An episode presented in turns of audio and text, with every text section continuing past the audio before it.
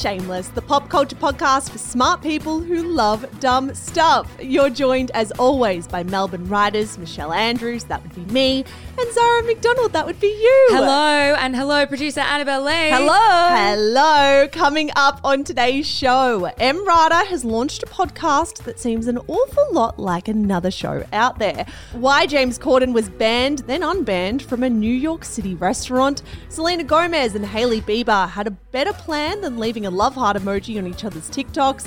Drew Barrymore says she's a-okay with going years without sex. And then the nanny has spoken.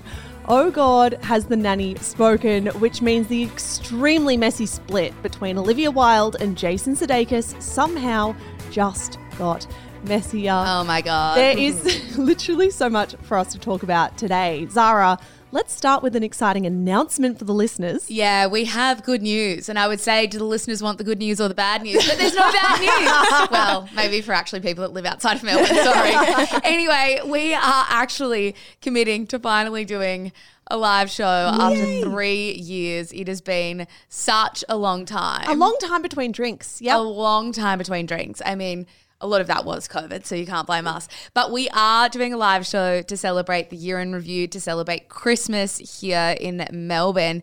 And Mish, I'm excited. It's it, we might be rusty though. We, I mean, yeah. I, I just want to manage expectations, but I also still want people to come. I love that every aspect of shameless media or shameless content has just evolved to us being like, look, guys, we might not be our best, but just like, just don't worry about it. Add 10%, minus 10%. We might not quite be up to scratch. But no, we are so excited for Shameless Live 2022 in review. It is on Tuesday, December 13 at 7 p.m. at Melbourne Town Hall. There are two tiers of tickets. A very small number of tickets will be like a VIP ticket, a little meet and greet that will be a little bit more expensive. And then there'll be like the general admission ticket that will be like 95% of the seats there. Yeah, exactly. Now, we are telling you this now because tickets are going on sale on Monday morning at 10 a.m. So that's Monday, the 24th of October. So I don't know what any of you are doing then. Perhaps working, perhaps sitting at home, whatever you're doing. Put that in your diary. We would love to see you all there in Melbourne.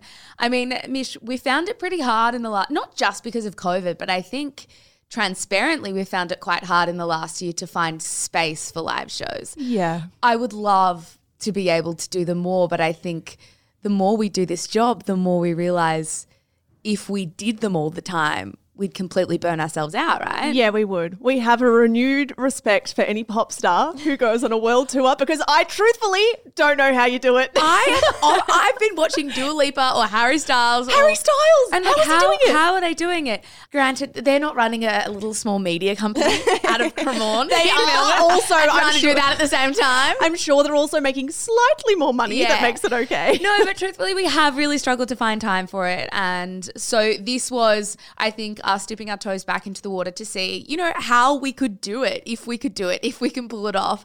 So we're excited. We're a little nervous. Buy the tickets, 10 a.m., 24th of October. We will be so, so grateful for you. Keep an eye on our socials and all the details will be there. Love that. I would love to say how was your week, but there's simply no time. There is Should no we- time. I want to hear your recommendation. Thank you, because my recommendation is a Thank you. so much. well, I'm glad you said that because I was worried we were going to end with my rec, and it's not the most uplifting recommendation I've ever brought to the show, but it is one of my favorite recs of the year. I read an incredible piece in the Times UK this week. It was titled "The Heaviest Pain in the World: Rob Delaney on His Son's Death." Now, obviously, we're dealing with quite dark material when it comes to a story like this. This is actually an extract from Rob Delaney's upcoming book. I sobbed the entire way through this story, not just because the content is deep and because it is sad, but because it is one of the most beautifully written pieces I have ever had the pleasure of reading.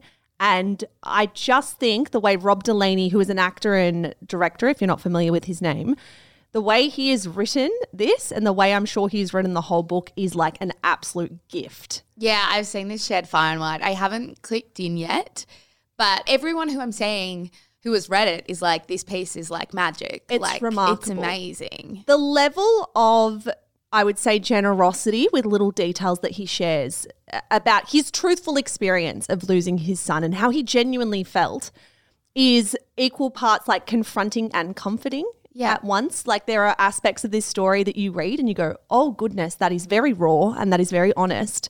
But I think it will make a lot of people who have gone through grief feel more sane, I think, and feel more more human. He's very, very generous with this story. I also really urge everyone to go buy his new book. All of the proceeds from that book are actually going towards children hospices. And so I have pre ordered it. I cannot wait to get my hands on it and read the whole thing because The Heaviest Pain in the World extract was excellent. Uh, well, I will definitely click into that. I will read it perhaps after this. Yes, please give us an uplifting recommendation. Well, now. I because I also have a recommendation. Now, I've been a little dry on podcasts lately. I've been struggling to get into them. I just feel like I've lost my mojo. So I went back and was like to myself, what did I used to love? What did I used to listen to that I loved Yes. that has fallen off the bandwagon? it's not coincidences and miracles again, is it? No, and that's not at all what that episode is called. it is called No Coincidence, No Story on This American Life, and that's the greatest podcast episode of all time. okay, sorry, Anyway, sorry. Coincidences and miracles. It's not a miracle, it's a coincidence. that coincidence episode you always yeah, bang on about. yeah, yeah. Anyway, I went back and started listening to Where Should We Begin with Esther Perel. Oh my god! I knew you would think this because you'd be like, why did I stop listening to that show too? I love that podcast. So I picked up on one of her most recent podcast episodes called "We Started as an Affair," and it's for those who don't know what this podcast is. Esther Perel is, of course, this world-renowned relationship expert. She's a psychologist, and she records her sessions with couples and uploads them as podcast episodes, of course, with their consent. Imagine Yeah. like walking in and be like, "This will be content." I know. Now, this episode is two people who actually dated in high school. They broke up. They moved on with their lives. They married other people. They had kids with other people. They kind of got back in contact with each other, started having an affair, left their respective partners, and are now together. And the messiness of that dynamic and them saying we pursued our own happiness at the expense of literally everyone else around us and how they speak about that is incredible. They're both incredibly likable people. I very much appreciate your description. You actually had me at the title. We started as an affair. Yeah. This sounds so juicy. It's really good, but it's also really smart. Like the way they talk about happiness, the way they talk about the dynamics, you know, that they've had to navigate after that. the way that Esther is very good at drawing connections very quickly from, you know, maybe childhood to now. It's fascinating.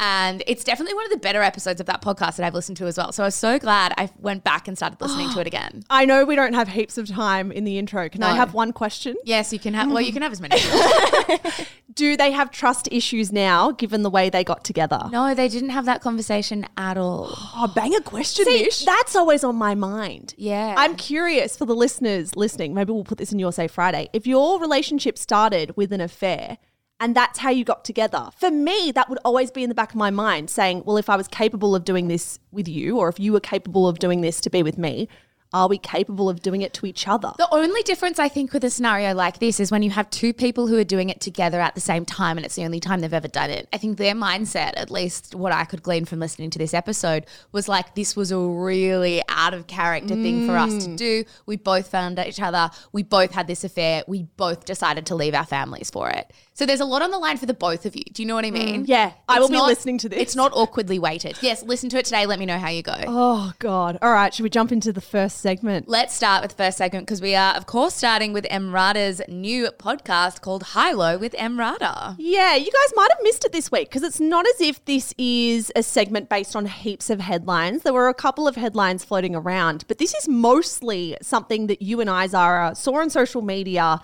and had a lot of conversations about it late last week. Now, model and author Emrata, who has more than 30 million followers across her various social media accounts, is launching a podcast. Like you said, it is called High Low. Yeah, now the show's description is as follows I am interested in marrying everything high and lowbrow by talking pop culture and happenings that may seem frivolous in a way that raises big questions. High Low with Emrata will release two episodes a week, plus a bonus episode for subscribers only. She says the main two episodes will consist of an interview and one that is more of a themed episode where she'll kind of have a monologue, she said, more in the vein of her essays from her book, My Body.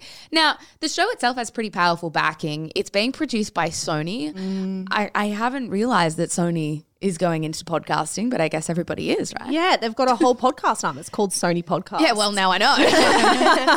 now, the reason, Mish, that this was a conversation point for us and certainly a conversation point in the comment section of her post is that it does sound extremely similar to another female led podcast, this one called The High Low, that of course so many of our listeners will be across because it originated out of the UK. It was hosted by two incredibly high profile journalists and respected journalists in Dolly Alderton and Pandora Sykes. Who we've had on the show, by the way. We've had both of them on because we are such big fans of theirs. Yes, and they ended their show at the end of 2020. It's still a huge brand in and of itself. I think a lot of people still have a huge connection to that podcast.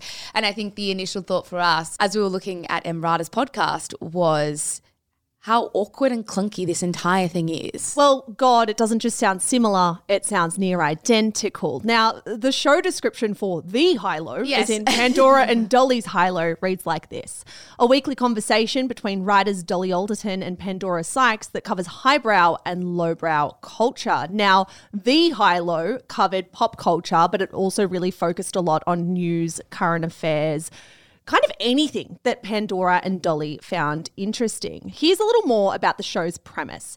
Inspired by Vanity Fair editor Tina Brown, who coined the term high low journalism in the 80s, our podcast is based on the belief that a life well lived is one that enjoys both the trivial and the political, from an errant chin hair to Trumpian politics. Each week, we dissect and discuss the zeitgeist with stories from far and wide, from brows high and low. So, as you can tell, with both descriptions side by side and the name side by side, you could argue that these are almost identical premises, right? That's what I would argue sitting here anyway. And I think, in the interest of benefit of the doubt, our listeners might be sitting here thinking, guys, coincidence. It's Emrata. Yeah. She's massive. She's got millions of followers. How could she have known? Yeah, like she's in the US, the high low girls are in the UK. Could this be a case of like different spheres? She had no idea that another show was out there. Only Pandora Sykes has interviewed Emrata and not on some like small 15 minute podcast or something.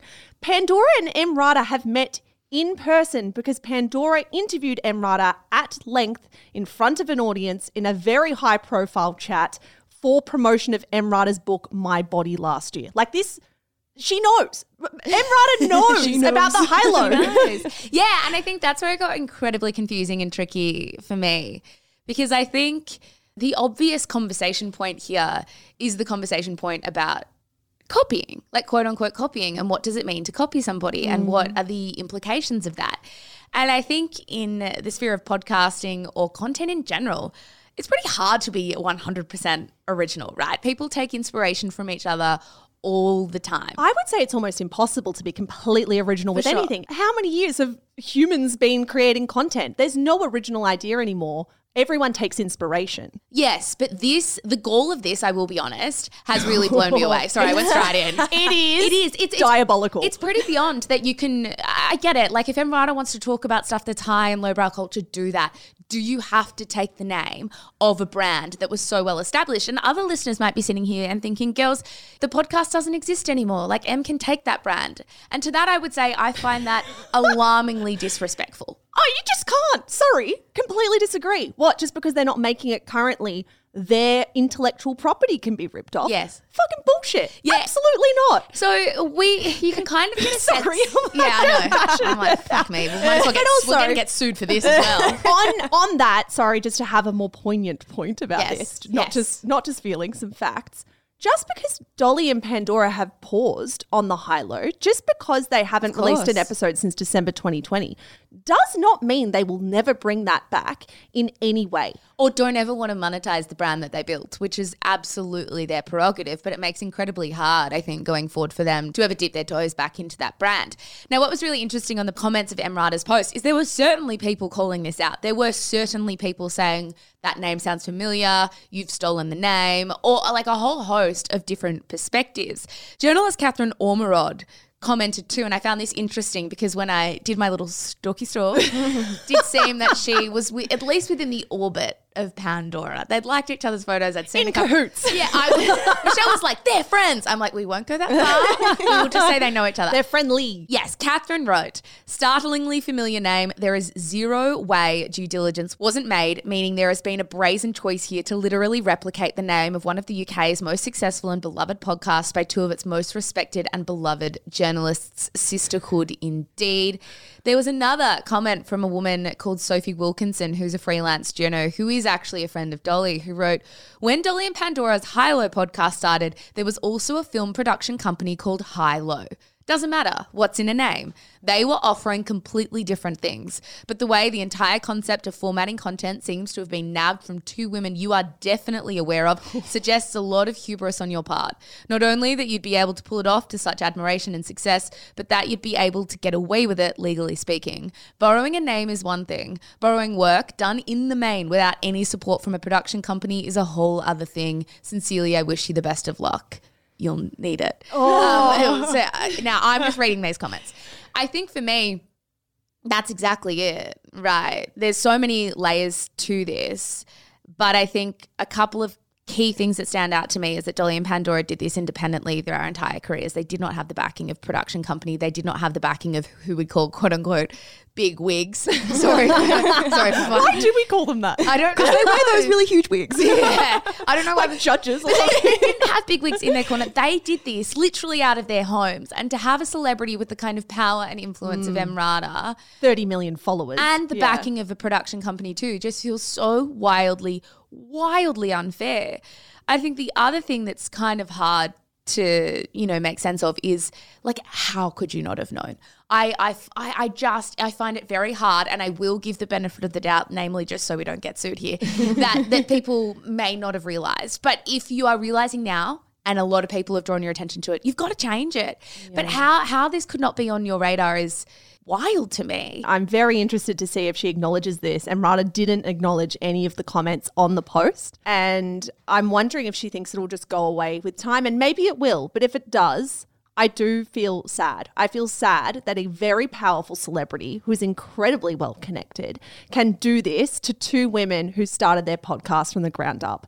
And being self aware. There it is being self-aware, obviously we care more about this story than the average person because we have certain skin in the game. so it was that line for me.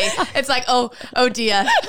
and now we're the center of this. To be blunt, I'm not even going to pretend I'm unbiased. I'm so for biased when it comes to this because. I feel if someone did this to us, no one's ever done anything close to this to us. Like I don't even know how I would feel about it if it happened to us. It would probably feel like theft or like someone has stolen something from me. I yeah, being self-aware about it too. I think that's absolutely true, and I am interested in how the average listener feels about this. Like, do they care?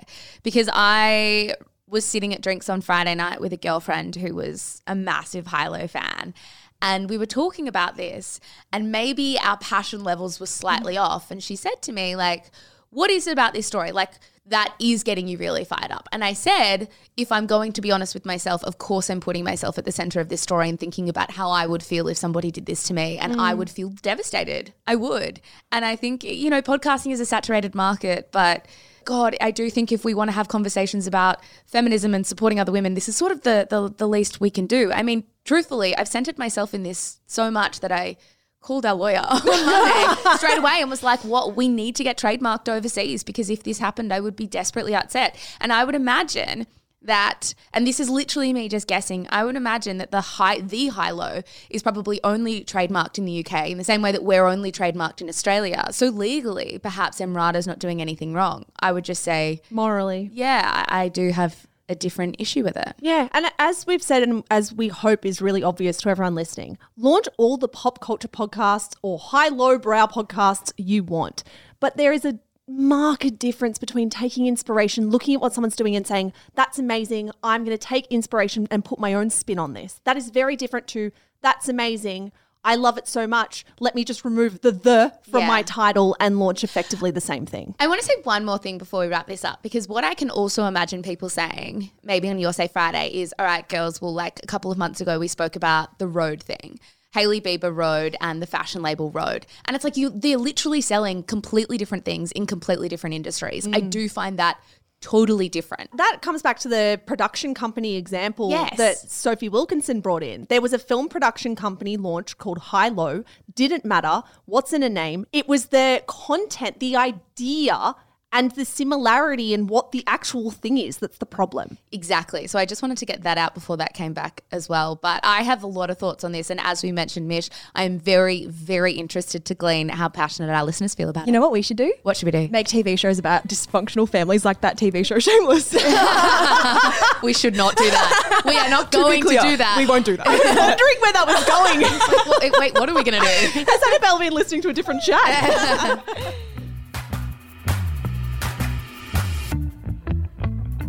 Coming up after the break, why James Corden was banned, then unbanned from a New York City restaurant. Selena Gomez and Hailey Bieber might just be friends. And then the nanny of Olivia Wilde and Jason Sudeikis has done an exclusive interview with the Daily Mail. But first, a word from today's sponsor.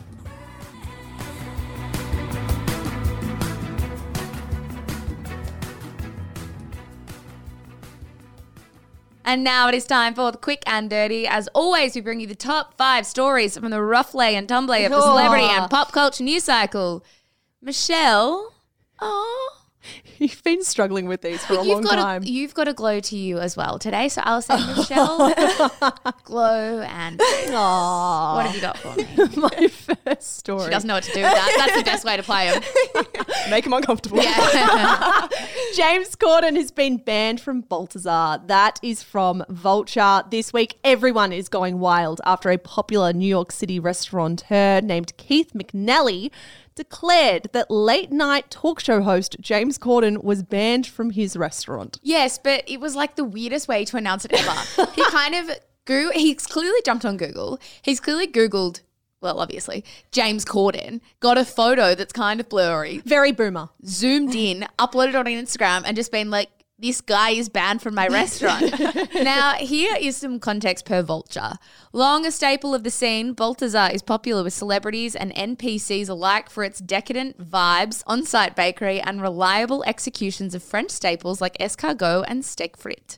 The restaurant serves around 1,500 people a day, and out of all of them, McNally calls Corden the most abusive customer to my Balthazar services since the restaurant opened 25 years ago. Why? What the fuck is wrong with James Corden? I can't imagine being the one to hold that crown. Now, Keith McNally's post went on to say that it was very rare for him to, and I quote, 86 a guest at his restaurant. After some Googling, we figured out that to 86 someone is like industry restaurant slang for banning them or kicking them out of your restaurant. Now, Keith has said this wasn't his first experience of bad behavior from James Corden, and that apparently, and I quote, he behaved similarly in my former restaurant, Cafe Luxembourg, a few years back. oh, not Cafe Luxembourg. so, what happened? Well, back in June, he says, Keith McNally says, James complained about finding a hair in his food. Now, apparently, he was extremely nasty to the manager that day and demanded, get us another round of drinks this second. And also, and also, take care of all our drinks so far. This way, I won't write any nasty reviews in Yelp or anything like that. I just, like, I cannot imagine a human I saying, can imagine get us him, another round of drinks right this second. It is right this second. And while you do that, pay for all my drinks up until this point. It's just so stupid. So Karen. yeah. yeah. So McNally then also wrote about a second incident that he had with James Corden and James Corden's wife on October 9. So this is only a week or two ago. He wrote, Mr. Corden's wife ordered an egg yolk omelette with Gruyere cheese and salad. A few minutes after they received the food, James called their server and told her there was a little bit of egg white mixed with the egg yolk. The server informed the floor manager. The kitchen remade the dish, but unfortunately sent it with home fries instead of salad. That's when James Corden began yelling like crazy to the server, You can't do your job. You can't do your job. Maybe I should go into the kitchen and cook the omelette myself. now, at the time of recording, the post had over 25,000 likes.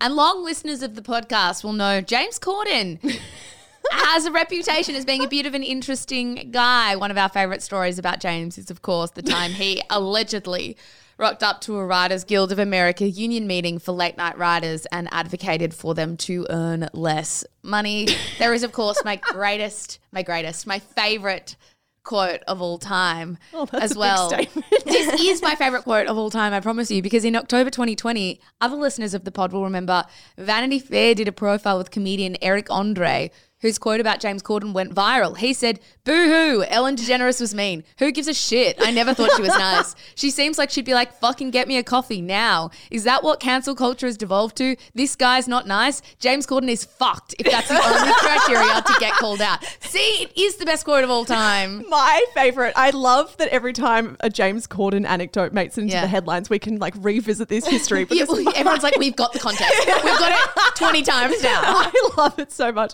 I will never get over the story. And again, it's unverified, it's alleged. We don't know if this actually happened, but there was a viral story online that James Corden was sitting next to a woman and her baby in first class on a flight. Oh, And yeah. this person was observing, going, Oh, okay, he's being quite polite. Like he's just putting his headphones in, the baby's screaming, he's just kind of turned over and gone to sleep. How polite of him until that person realized at the end of the flight when the wife got up and said, Can you please fucking help me with the overhead luggage at least? this is your child too. That James Corden had just been like completely ignoring his own wife and baby. That's my That is also unverified. We will put that as the record as well. Now, just to throw a spanner in the works of this story in particular, the Balthazar one, hours after banning James, Keith McNally retracted his ban, publishing a second post to Instagram that read, James Corden called me and apologized profusely. Having fucked up myself more than most people, I strongly believe in second chances. He finished it up with, all is forgiven. James doesn't need a second chance. He's given two examples like, of him look, being a give the guy an 11th chance. I'm done. I'm done with him. A weird, weird story. Our second story for today's Quick and Dirty. Selena Gomez and Hailey Bieber hug in first public photos together. That is from Elle magazine. World peace, anyone? Because look at this. Selena Gomez and Hailey Bieber have finally put to bed an almost decade long feud rumor or rumors after they got quite cuddly and took photos together over the weekend and they very generously shared the photos with us. So, hmm. You're probably wondering how did it all happen? Well, they were guests of the Academy Museum for their second annual gala on Saturday night. And on Sunday, professional photographer Tyrell Hampton uploaded a carousel of the two of them with the caption plot twist. Now, in the first photo, they have like their cheeks pressed together and are both looking pretty hot.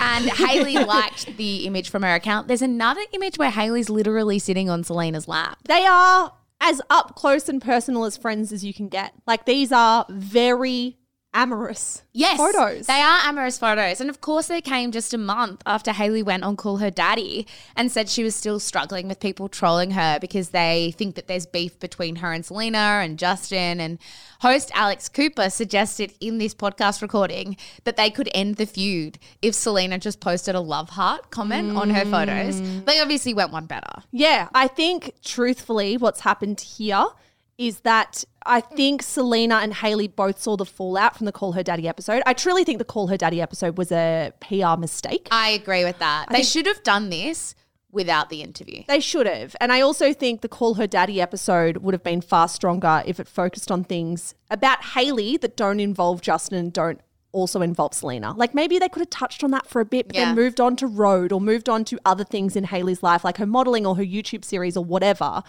I think that was a big misstep. I think it did not resonate with audiences. As we said on the podcast at the time, we were baffled by the tone of the whole thing. It was it was a weird interview, and I think you can say it's a PR misstep, but I also think without that PR misstep, these photos would never have come out. Yeah. As much as I'm sitting here saying they should have just taken these photos and never done the interview, I think it took the fallout from this interview for them to realize, all right, we need to nip this in the bud and we need to nip it hard. And our strategy of not really acknowledging each other and not being vocally friendly towards each other, that's not working. We've done it for so long, it's not working. Madness is doing the same thing over and over again, expecting a different result. They've completely changed tack with this photo or this series of photos. And good on them. I think this is the smartest possible thing. Like whoever, bravo to whatever publicist encouraged this I or want the know women themselves. what side came up with the idea first. Do you reckon it could have been ad hoc? They both found themselves No. at the same event and then the publicist not. spoke? No. You think this was Pre- premeditated? definitely pre-planned. I'm, I'm just wondering, like, whose PR team called who? Who choreographed the shoot? Because it would have been choreographed. It would have been like put your hand over her knee so it's even more cuddly. Because I think they knew if they didn't get this right and the photos didn't look enough, Yes. people would still ask questions. Who decided? What photos would be published? I imagine on Sunday morning before Tyrell Hampton put them on Instagram. They both had to approve the Oh, photo shoot. yes. I, I definitely think this was pre-planned and I just I don't think we'll ever find out, but I would love to know how it came to be. and good on them for doing something about it because this was just clever. It was very very clever. Our third story, a super quick one, guys. First look at Love Island's Tayla Damir and AFL star Nathan Broad's lavish wedding. That is from 9.com.au. Just a really lovely one. Influencer and Maya ambassador Tayla Damir, who many of the listeners will know from her. I was going to say starring role, but that is not the way to refer to a reality TV Well, she show. did win. She won With season one of Love Island Australia with Grant Crapp in what was one of the weirdest reality TV storylines ever because he had a secret girlfriend on the outside when he won. And by the by, I stalked him as research Are they still together? episode. Not just together, they have a baby. Well, then I guess. I mean, who's arguing now back to Taylor. Taylor has married three-time AFL Premiership player Nathan Broad. I did not put three-time AFL Premiership player in there. Obviously, Michelle did because he is a Richmond player. Taylor had to sneak it in. Taylor herself wore an Oglialoro couture gown. It had a V-neck with mesh sleeves, 3D floral lace, and a long train. It was a beautiful dress. Yeah, and it's a beautiful love story, really. These two have known each other for years. They actually dated when they were quite young, dated before Taylor was known for her role on Love Island, and went on to get back together at the end of 2019. I just, I love the stories of people who are together young, have their time apart, and then come back together. And get like it ends up as the fairy tale story. So you like the podcast recommendation I had at the top this episode? Maybe a She little- doesn't love it all the time. A Not when little it's less cheating. A little less cheating would be great. All right. Fourth story. Drew Barrymore says she has not had an intimate relationship since 2016. That is from Glamour. Now, Drew Barrymore, in case you missed it, has written a blog post, how very 2012, about her relationship with intimacy and sex. And it's a really fascinating, fascinating read. So, the 48 year old wrote that she had not had an intimate relationship since her marriage broke down in 2016. A bit of context she was married to a guy named Will Kopelman from the years 2012 to 2016. They had two children together. Now, the reason she actually wrote this piece is because she was recently on her talk show and the subject of Andrew Garfield came up. And Andrew Garfield, and I didn't know this, but he abstained from having sex for six months in preparation for a role that he was playing a priest. I only know about this because of a TikTok. I ah. can't be smug about it, but yes, people were talking about this. He is like a method actor and wanted to get into the headspace of a celibate priest. I mean, that's one way to do it. Now, she kind of joked on that talk show saying, Oh, is it strange that I don't even think six months is that long? And then she elaborated on her website in this blog post. She said, At nearly 48, I have very different feelings about intimacy than I did growing up. I did not have role model parents, and I engaged with people in grown up ways since a tender age. I was looking for companionship, validation, excitement, pleasure, hedonism, fun, and adventures. And then she went on and said, However, after two kids and a separation from their father that has made me cautious, I have had the pleasure of shifting my focus when it comes to love for myself and my two daughters. I know that does not include a man, nor has it for a while. In therapy, my therapist said something that I had to write down. He said, Sex is not love, it is the expression of love. I have searched my whole life to have words like that to help me understand the difference, and now, thanks to him, I do. How interesting. It's a really beautiful line of thought. She said that right now, being in an intimate relationship is just not her priority. She said, I am just in a completely different place in my life, and maybe in the near future I will get into a relationship, but it simply hasn't been my priority. So I'm not a person who needs sex and has to go out there and engage with people on that level. I am someone who is deeply committed to fostering how young girls, my daughters, and myself as a woman are supposed to function in this world. A relationship with a man has not been top of mind for me for very long. So she says, you know, no judgment no matter how you want to go about your life, no matter how you've had a relationship with sex in the past. This is just my story and this is where I'm choosing to kind of sit with it right now. She finished this piece by reiterating that she doesn't judge anyone for how they approach sex or relationships in their own lives. She wrote, So for the record, I do not hate sex. I have just finally come to the epiphany that love and sex are simply not the same thing. I searched my whole life for, which is to be a calm woman and not a bombastic party girl. Six years, I wonder if she'll ever have sex again or if a relationship is on the horizon for her. But regardless, she seems super happy and super at peace with where things are at. And I'm loving the talk show. I'm loving her being around at the moment. I love the era that she's in. I love Drew Barrymore. Our fifth story Pat Cummins flies first class, drives a fossil fueled Range Rover, and plays cricket in polluting India, yet didn't want a sponsorship from an energy company that didn't align with him. So please tell us, Pat, what are you, in capital letters, doing to save the planet? That is from the Daily Mail. Look, this is not really pop culture. Michelle and I were sitting at our desk yesterday, hacking ourselves at this story, and we were like, we have to talk about it. Now, to be clear, this headline appeared at the top of the Daily Mail Australia on Tuesday with big, bold letters stretching out across the main article that read full tosser. I did not hold back. I just, they did not. No it one was- held back They just went in with the punches. Full tosser. Imagine clicking onto the Daily Mail, seeing a, a collage of photos of you driving a Range Rover and on planes with the big bold text, full tosser. Now, for context, people don't know who Pat Cummins is, he is the Australian cricket captain. He's got more than a million followers on social media. And recently, he's been pushing back against Cricket Australia's sponsorship deal with energy company Alinta Energy. And he's been citing the fact that Alinta's parent company is one of the biggest carbon emitters. Now, the team at the Daily Mail. For some reason, haven't been in their bonnet about this. They are like, how dare Pat Cummins take a stand? How dare he do that when he flies first class, he drives a car, and he plays cricket in an area that is polluting itself. The, the Annabelle, you need to look at this article. The the collage of photos that they lead with. There's one photo of him playing cricket at night, and it just says playing cricket under lights. I am not shitting you. That's how bad this is. It's so stupid. Now, this is how the piece also read. Cummins' comments are in stark contrast to his high flying, carbon emitting lifestyle, which includes flying first class and driving luxury vehicles known for their environmental damage.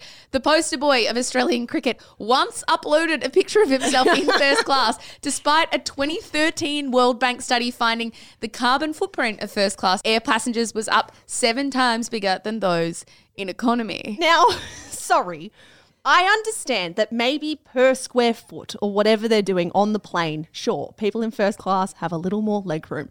But are we going to take this to the level where it's like if you get extra legroom in economy, if you go like economy X Yeah, or whatever, you are a bad carbon emitter? Yeah, it's like you cannot fight about climate change at all if you've ever flown like premium economy. Yeah, and like, sorry, the plane's leaving anyway. Pat Cummins isn't jumping on like a private jet and adding a plane to the like atmosphere. He's not adding jet fuel. He's on a plane that's already going to be leaving. This is just such a ridiculous long bow to draw. And the annoying thing about it for me is poor Pat Cummins. I feel like people truly read headlines like that and go, "Yeah, what a dickhead." Like, yeah, that's so unreasonable that he's demanding all these things. When when you really break it down, this is a high profile, highly influential man who does have power within Cricket Australia to demand healthier sponsorships for the planet. Cricket Australia has now announced they're going to be terminating this Alinta Energy deal early. They've said we're only going to do one more year. We're supposed to run for four years. We agree with Pat Cummins essentially and the other players that Pat Cummins represents as captain of the team. And they've said we're going to change our sponsorship. So for people to be so outraged about that, I'm like, so what you you don't want anyone to speak about climate change ever. You don't want anyone to try and use their influence for good. Unless they've never driven a car, never been in a plane, never played cricket under lights. Well, if we're, we've got lights on in this room. So We're we're, fucked. fucked. So what are we doing? what are we doing? Now, my favourite part about all of this is in the Daily Mail article. It says, Alinta received a dismal two out of five stars in this year's Green Electricity Guide due to their plan to burn coal to 2047, the local environmental harm they cause, and their ranking as Australia's seventh biggest polluter. Their headline is, So, Pat Cummins, what are you doing to save the planet? He's cancelled this deal. That's what he's done. It's like I'm, I'm feeling a bit gaslighted here. That's for sure. Is that all we've got for the quick and dirty? That's all we've got. Thank you, next bitch. Well, who'd have thunk it? It's another nightmare PR week for Olivia Wilde and Jason Sudeikis after their former nanny, who worked with them for three years, sold her story to the Daily Mail. And boy, did she sell her story. She spoke about everything from the total dissolution of their marriage to Jason throwing himself under Olivia's car and Olivia making Harry Styles her very special salad with her very special salad dressing. Misha, there's so, so much to unpack here. So let's get right into it, shall we? Let's talk about when this story broke hmm. and what it entailed. Yeah, well, this was the talk of the Shameless office, and I imagine many officers on Tuesday morning when the Daily Mail put the article up. Now, the nanny in question worked for the couple for three years, but has remained unnamed. So How pretty sweet that deal. off. Pretty sweet deal for that nanny that she, I imagine, would be pocketing pretty large sums of cash from the Daily Mail for this exclusive story.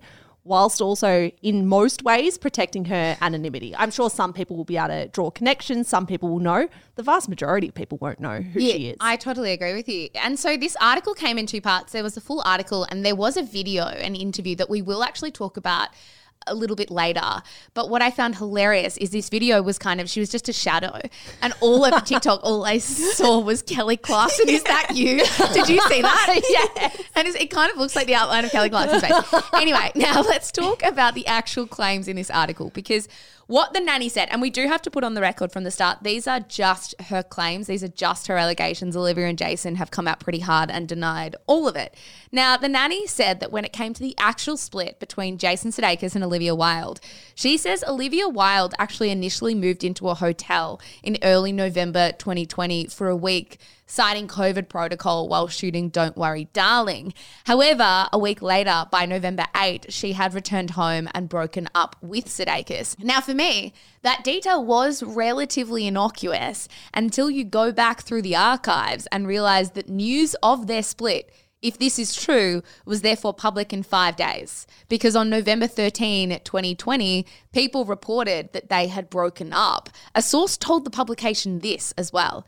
The split happened at the beginning of the year. It's been amicable and they've transitioned into a great co parenting routine. The children are the priority and the heart of the family's relationship. that is so wild. Ah, yeah, if- pardon the pun. It is wild, wild with an E. Now, if if the nanny's claims are true, that can't be the case. They weren't split at the beginning of the year. They'd split five days before, which for a celebrity couple of their stature and their profile and their star power is insane to me that five days between something happening in their personal lives and this breaking is an incredibly short time span. Normally it is months or a year or whatever before we find out this stuff. They wouldn't have even had time to tell their friends. No. Truthfully, a lot of people would have found out about this through the news if that allegation is true.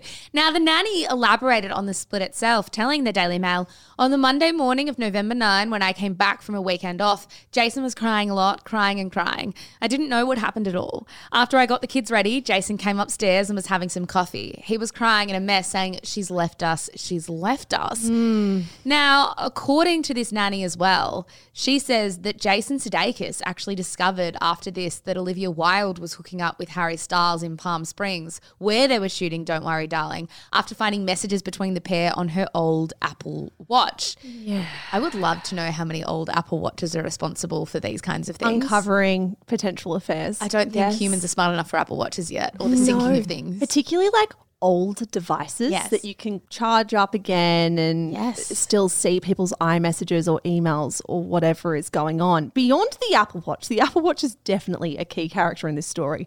We have another key player in the story, and it is the salad and the salad dressing. So if you've seen the memes around, if you've heard the stuff about Olivia Wilde's salad, we'll give you the gist. Apparently, Jason Sudeikis was particularly aggrieved that his fiance was not just allegedly having an affair with Harry Styles, you know, the world's biggest pop star. He was upset that she was making him the family's very sacred salad with its very special dressing. Now, apparently, Olivia was planning on taking the salad one night with the special dressing to Harry. When Jason realized this to try and stop her from leaving the family home, According to the nanny, Jason decided to lie under Olivia's car so she physically couldn't back out of the driveway to go see Harry. Another troubling element of that allegation is that Jason was filming Yes. Olivia, which feels incredibly controlling. Like, whatever you think about a potential affair to the side, filming your partner feels a little inexcusable to me. Yeah, and that detail, the salad dressing detail, had the internet in an absolute stranglehold. People were genuinely wondering, what is this salad dressing? Yeah. What is in it? Is it a classic vinaigrette? Like, what's going on? and what Olivia Wilde ended up doing in response to this part of the story essentially being memeified is yesterday, and I know this will fuck with our timeline a little bit because it wasn't the first thing she kind of did acknowledging this story, but stay with me. That's okay, we're with you. Yeah, so she posted on her Instagram stories a passage from the book Heartburn by Nora Ephron. Great book, by the way. Where there is a salad dressing recipe. Now, hmm. whether or not that is the salad dressing recipe or not remains to be seen. It's just a vinaigrette. It's nothing out of this sexy world. or special. No. It's all right. But I think I saw this. I saw the fact that Olivia posted that on her stories. And I thought, my first thought was clunky. Yeah. Because I saw memes of people being like, she should just upload the recipe and I think delete we her posted phone. that meme on Shameless. Yes, and I think maybe that's kind of why it felt clunky because it's like, it kind of feels like you've seen funny commentary and being like, oh, I want to be funny, but I don't know if you can be funny about this just as you're coming out and slamming this story, which we will get to that statement in a second. Yeah, you can't simultaneously poke fun at something and make it a joke whilst you are taking it very seriously and vocalizing that at the same time. Like there's something a bit incongruous about this. I don't know. I, I saw it and I more just felt confused. Like I was yeah. really, really surprised that she posted that. Yes, that that was the angle she was going to take. But then is she never going to win? Like, is she just sure. like anything she does right now will be wrong? Yes, I think. Uh, mm, I think it's much harder to be right, but I I have been wondering over the last few months, like who is advising her. I did think she did okay during the Venice Film Festival. I thought her and Harry did pretty well separating themselves, but in the last few days with this kind of stuff, I'm like, who is in your PR team? Yeah, and I would wonder, or I'd pose the question does it matter who's trying to advise her? She might not be listening. I, do- reckon she would be. I do think there are some Hollywood celebrities who have built careers for themselves and have pretty big egos that come with that and think they know what's best. I don't think what we've seen from her over the last four months is coming from a PR expert. It's coming from a bit of a rogue celeb. no, I do not think she's rogue at all. One She's for your say Friday. She's too considered to be rogue. I do think she's just getting bad advice. Regardless, back to the salad dressing itself. We were having a conversation at our desks yesterday, Mish, and you were like, I can't imagine the salad dressing being a sticking point for me. Yes. Well, you're confused by it, right? You've kind of read the salad dressing stuff and gone, I don't get it. Uh, it's not that I don't get it. It was more like the conversation I had with you when you were like, I could imagine getting upset about the salad dressing. And I was like, I don't think I'd be upset about the salad dressing. No, I think it's for me if a partner betrays you in this way, if something so massive happens in your life. I know that I tend to focus on small things that are kind of representative of the problem as a whole. I know it sounds so silly. I know it sounds ridiculous. and of course, it's memeable for the salad to kind of take off online. But if I saw my partner who had made me and our kids this particular meal for years, and this was like a family meal, which I have in my family, like a risotto that I make for Mitch, and it's our favorite food to eat together, whatever. It's our special risotto that we love as a comfort food. If I then saw Mitch try and prepare that risotto without me to go take to another woman, I would laser focus on that to be kind of emblematic of all the betrayal that he has been carrying out. Like, this is emblematic of how much you have left me and how much you have been betraying me behind my back. I can see why the salad is such a sticking point because it's so specific. Yeah, no, I get that. I think for me, it's like I probably just would have cracked it a few times before we got to the salad dressing. so by the time the salad dressing comes up, I'm like, oh, that old thing. And I would not be lying under someone's car as well to stop No, them from going. But I think the salad's specificity and how specific and niche it is, it's not surprising to me that someone's mind would be like Velcro for a detail like that. Yeah, now the nanny further alleged that Sudeikis swiftly banned her from listening to any of Harry Styles' music in his house or around his kids after he found out that Olivia was dating Harry. Now, another thing that, or one twist that we don't quite know what to make sense of, though, is this, and this is a quote from the nanny. The thing about that was when Olivia left Jason, as she was filming and going out with Harry, she was still leaving him voicemails and texts saying she loved him and he was her everything. He let me read them and hear them. When I saw Olivia holding hands as a couple with Harry, I couldn't believe it. Just a month before, when we were in LA, she was sending Jason messages saying she loved him. A particularly weird part of the story that those messages might have still been going back and forth or voicemails professing like undying love for each other, like overlapping timelines, if that is true. It's just a really interesting element. The nanny also alleges that she was essentially put in the middle of Olivia Wilde and Jason Sudeikis. She says that she voiced a concern that she was being put in the middle as a middleman to Jason, and she gave the Daily Mail a screenshot of what she says was a text exchange, where it appears that Jason sent her a text that read, You are a good person with an amazing heart. Please don't think for a second you will be punished for any of this. Love will win. Hashtag believe. Sorry. If that is a real text message, and again, we don't know if it is, who sends someone love will win hashtag believe earnestly? Wasn't he in your pass basket, Annabelle, for a time? For a, for a moment. I'm just putting that out there. Hashtag believe. Now, uh, the nanny also says that Jason Sudeikis put her in sessions with his life coach, which I also find bizarre, who she says peppered her with questions about Olivia Wilde. She also says he demanded she not contact Olivia, and when he found out that the nanny and Olivia had exchanged text messages, he kind of went into a bit of a drunken rage and fired her, and that was February 1, 2021. The nanny told Daily Mail that he said to her, You're going to get your stuff and get out. Why are you sending her messages? To which she said, Jason, you've been drinking and I can tell that you're drunk. You're very angry and I'm afraid of you. You can kind of imagine reading this story, what the incentive is the more you read for the nanny to tell this story, whether it's true or not. Because she says that her experience is that they abandoned her as an employee despite her working for them for three years and she didn't get any severance payout or anything. Now, to give some context on that, the story goes that she did resign from the job because she was feeling caught between Olivia and Jason and agreed to stay on until they found a nanny. Jason kind of brought forward that hmm. exit date in that alleged drunken rage. And so, alas, that's why she's saying she was fired, and Olivia and Jason are saying she resigned. Because hmm. Kind of both things are true. Yeah, you can kind of see it from both sides there for sure. Despite the fact that Jason apparently fired her, the nanny said, I do have sympathy for Jason because I lived with him and saw him every day and we had a lot of good times. But the bad times were really bad.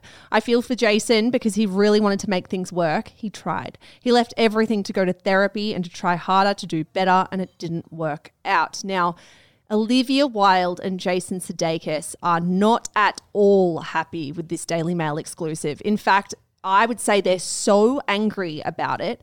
It's the one thing that could have unified them Yes. right now, given how toxic things have been and how much they've played out in the public eye when it comes to their split. They've put on an unusually united front with a joint statement that read As parents, it's incredibly upsetting to learn that a former nanny of our two young children would choose to make such false and scurrilous accusations about us publicly.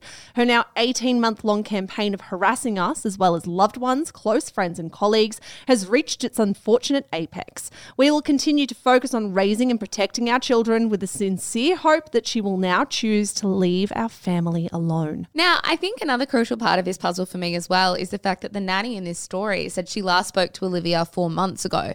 And at that point, she messaged Olivia Wilde asking for news of the children and asked her if she would like to mediate. And here are her quotes about that. I texted Olivia four months ago and asked if she'd be interested in mediating. I said, Hi, Olivia, hope you're well, miss the children so much. She said, sending you love with a heart as if nothing had happened. She spoke to somebody and they sent me an email that asked what I wanted to mediate about, and I said my wrongful termination and to give the kids a proper goodbye and let them know I didn't abandon them. She never got back to me. I think that timing's important. Four months ago was the first time we started talking about these rumors about Florence Pugh and Olivia Wilde. It's kind of when it went from just being TikTok gossip to making mainstream news. It was the end of July, and we realized that Florence Pugh wasn't sharing any Don't Worry Darling stuff. Yeah, it lands right around the episode when we were like, this feels like smoky gossip. Yes. It started to really gain momentum. And that week, or at least the weeks around it, was when this unnamed nanny apparently reached out wanting mediation. And I think we can all guess mediation probably involves some kind of financial. Hey, uh, ex- yeah. Yeah, unless you just want to have a Chat. chat. Just keep texting if that's the yeah, yeah, exactly. And I do think that says a lot about the value of this story was very high at this point four months ago, and the Mm. nanny knew that. Now, another thing that we need to talk about very quickly is that people might be seeing as well, and I mentioned this at the top of this segment, that this article did come with a video. It was 17 minutes long and it was an interview with the nanny. Now, it was taken down within hours of being up, it wasn't up for very long at all. And people are asking, okay, well, why is the video taken down but not the article? And I can't really imagine what it is about this video that's meant it's taken down beyond the fact that there was one thing she mentioned in the video that hasn't been mentioned in the article. And in this video, the nanny alleged something quite litigious, and that was that before Olivia, Harry was sleeping with a certain other very high profile co star. And that high profile co star was also meant to be in a relationship at the time.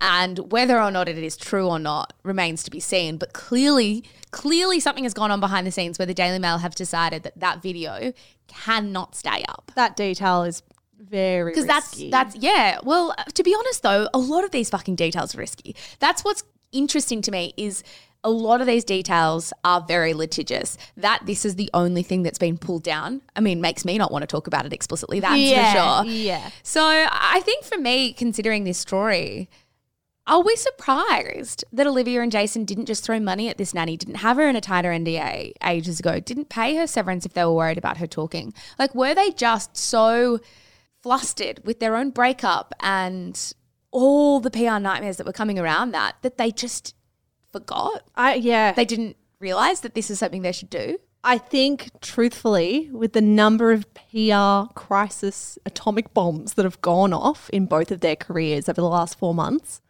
I'm not sure this nanny and the problems that she could potentially pose to them was given enough attention.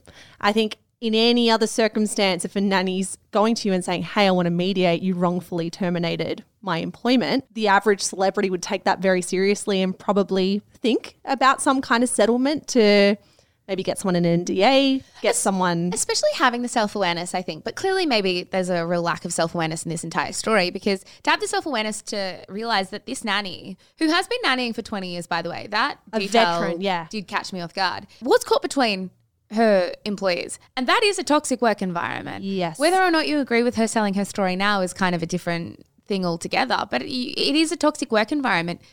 Pay her out if that's what she's after, because clearly she wanted the money. That's why she sold her story. Yeah, it's such a tricky one because I'm like, I don't agree with anyone kind of putting pressure on or not necessarily blackmailing, but doing something close to blackmailing you to manipulate you into paying the money. But I also think this would have been better for Olivia Wilde and Jason Sudeikis to pay money up front, not have this story come out, not have this other bomb go off. I just don't think they had the mental capacity. I don't think they had the mental bandwidth to give this nanny the attention she probably needed four months ago to prevent this story from coming out. She also might not have been the only one. Eh, Well, that's to realize the currency of a story like this. Maybe they have Had so, many, people, that have worked for They're them. like, something's going to come out. We just need to let it come out. that, or we can't get in front of all of them, so that's all we can do. Yeah. One last question: Do we think this is the nail in the coffin for Harry and Olivia? Like, is this one Oh. too many PR nightmares for the world's most famous pop star? I think it has to be. As cold and unemotional as this sounds, Harry Styles is one of the biggest pop stars and celebrities in the world. I would be stunned if he did not have a minder or a manager or some kind of confidant in his ear saying, Hey, you love her.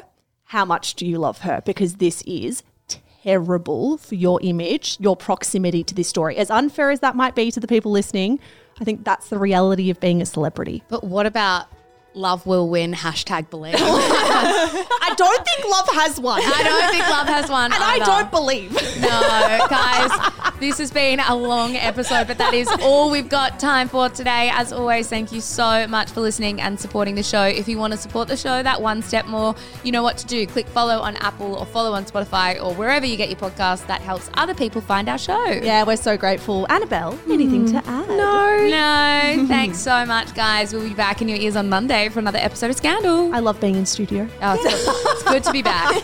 Bye.